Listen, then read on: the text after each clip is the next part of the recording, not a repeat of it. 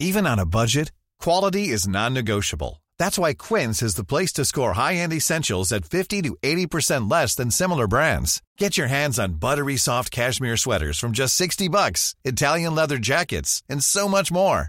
And the best part about Quince, they exclusively partner with factories committed to safe, ethical, and responsible manufacturing. Elevate your style without the elevated price tag with Quince. Go to quince.com slash upgrade for free shipping and 365-day returns. Good day to you. This is the daily podcast where we devote a few minutes to some of the incredible things that President Donald Trump said in the last 24 hours so that our grandchildren don't think we were lying. This is What Has He Said Now? I'm Nita Shaleri. It's the 25th of November 2020.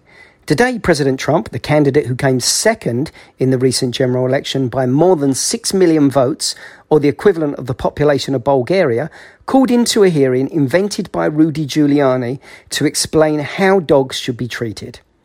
Here's what he said I really appreciate uh, being asked to speak, and I'm in the Oval Office right now.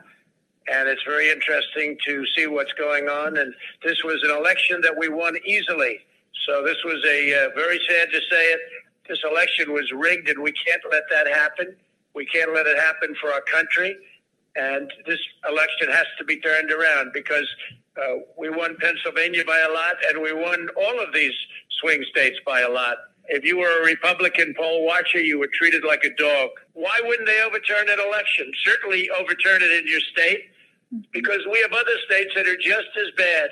And they talk about closed circuit television, except you couldn't see it because the picture was so unclear. You didn't even know what they were doing. They could have been playing a baseball game. So I really appreciate it, and the country appreciates it. And we have to turn the election over.